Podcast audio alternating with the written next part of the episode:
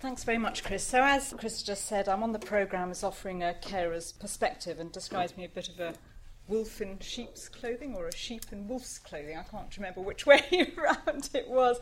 But uh, that's uh, describing myself as a carer. That's uh, entirely the image I want to present to you is that I feel sort of somewhat more informed than a lot of people who are caring, in this case for, for, for elderly parents.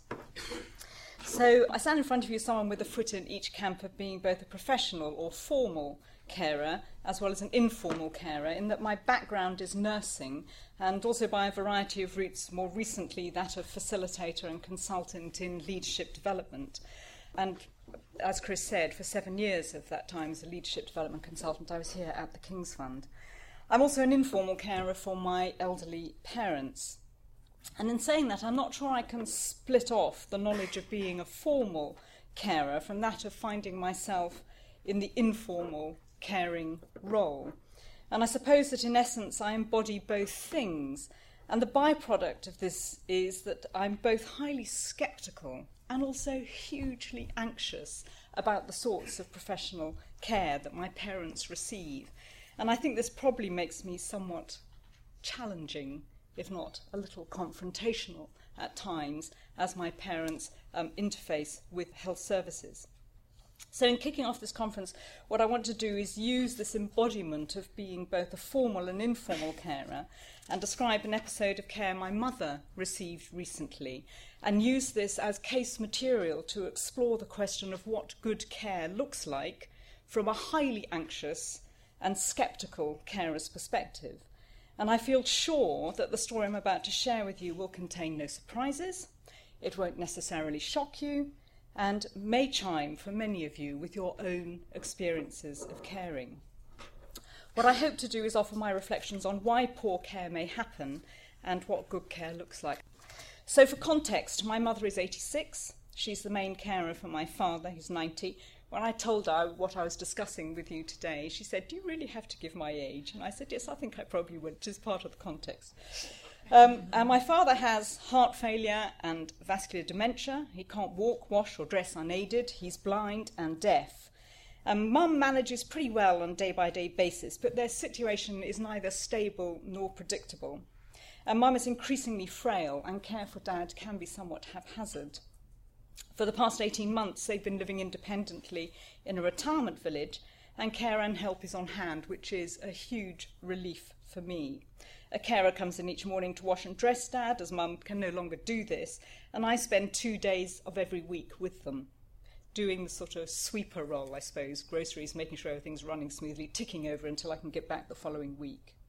And when I'm there, I spend a lot of time running either mum or dad, or both, up and down to the local GP and hospital, as is usual, I think, towards the end of life and the older we get, it seems that we're drawn more and more into the health services. And they have the usual battery of tests, checkups, minor surgery, and so on. And so I've had many hours sitting in waiting areas observing care processes and approaches and biting my, my, my fist. And uh, um, I have many anecdotes about poor and frankly idiotic systems of hospital care. The latest being taking my father up for a pre cataract assessment, and he was shown into a room and asked to watch a DVD on a very small television screen about the processes of the surgery he's about to receive. I had explained that he was registered blind at that stage, although he did have some sight, but the nurse insisted that we watch the DVD anyway. Dad had a jolly good snooze during that time. But the one I want to share with you involves a comparison of care at two different centres that happened immediately one after the other.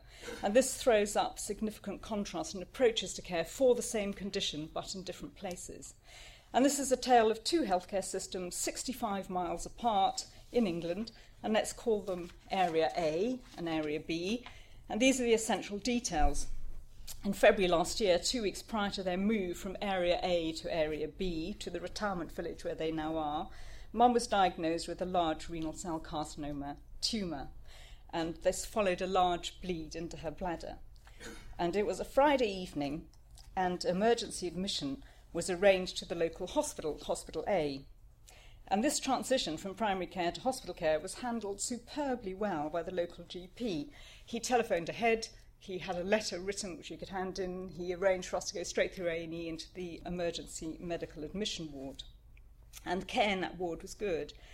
And the diagnosis of a large renal tumour was made the following day, following an ultrasound scan. This was on a Saturday. And the news was broken to me by the GP on the Saturday evening. And again, promptly and expertly communicated.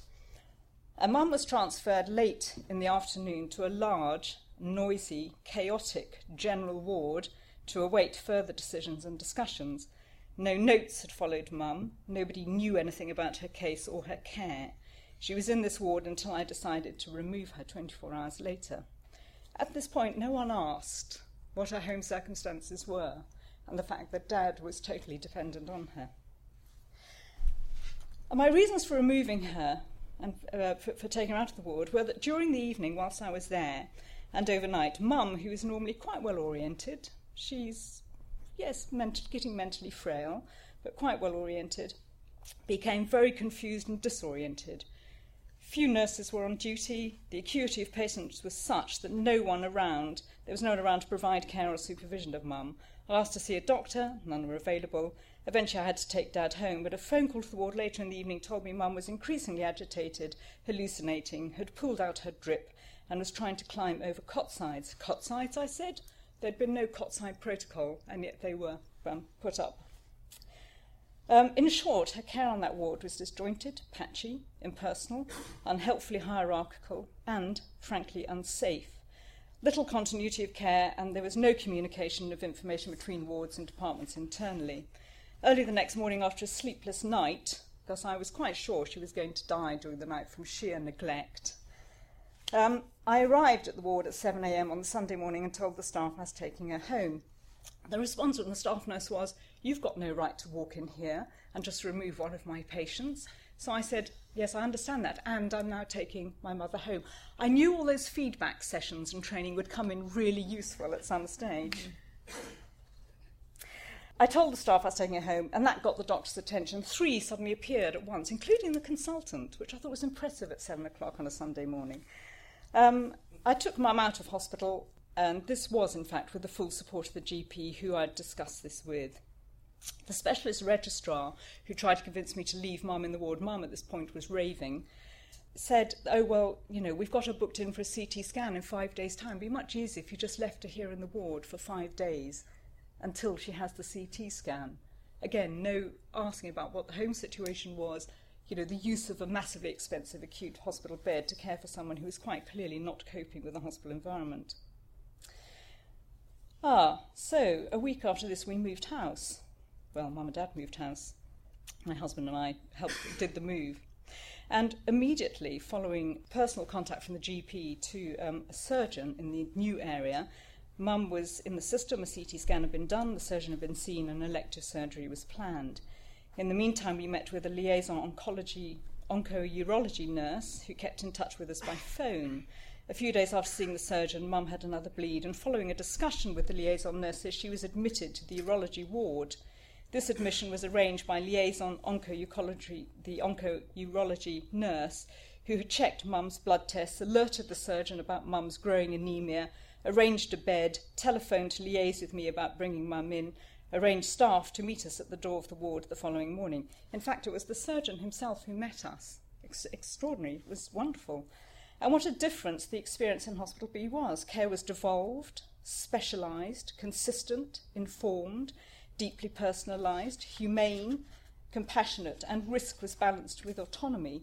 And three days after having her kidney removed and following a rapid recovery regime, Mum came home and has made an astonishing recovery.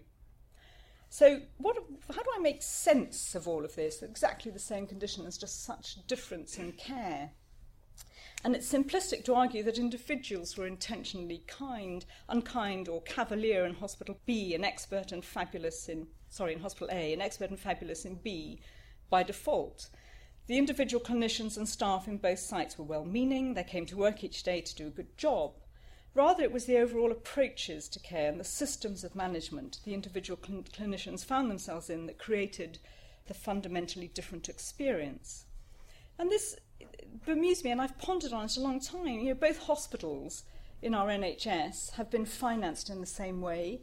They arise from the same political, social, and cultural aspirations. They're staffed by people who are trained to a national standard and share codes of professional conduct. And the differences observed were not about malpractice or disregarding clinical guidelines or being purposefully inhumane. From observation, the answer is something about that Hospital B paid detailed attention to shared decision making with patients and carers so that we felt empowered with the knowledge about treatment options at every stage. The GP in their old area and Hospital B in the new area paid attention to the specialised role of liaison, of navigation, system navigation, and continuity of information and coordination of care. And in the hospital, liaison nurses retained overall coordination of the care and acted as a point of access for information. G- the GP in the old area and in Hospital B, the system, from my observer's perspective, prioritised the valuing of staff and their contribution. More investment had been made in the nurses. This was clear.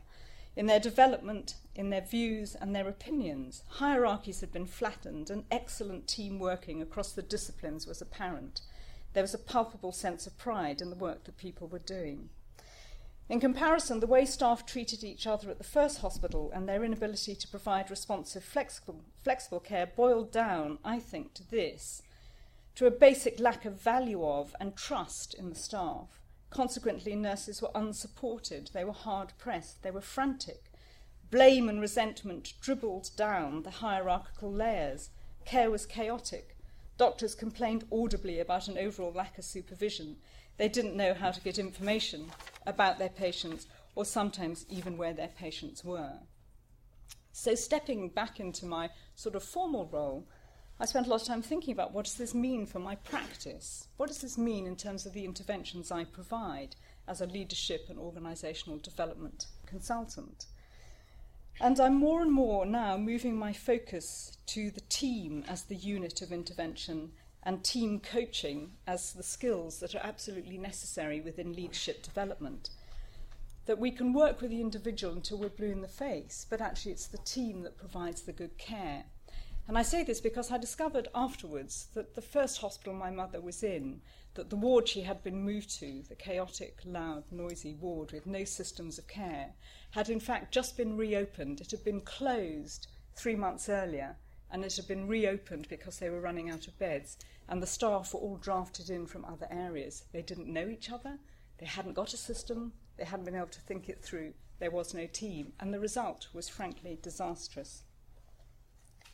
So I want to see leaders at all levels in our health service imbued with the skills of team development and team coaching, and I think that would be a start. Thank you.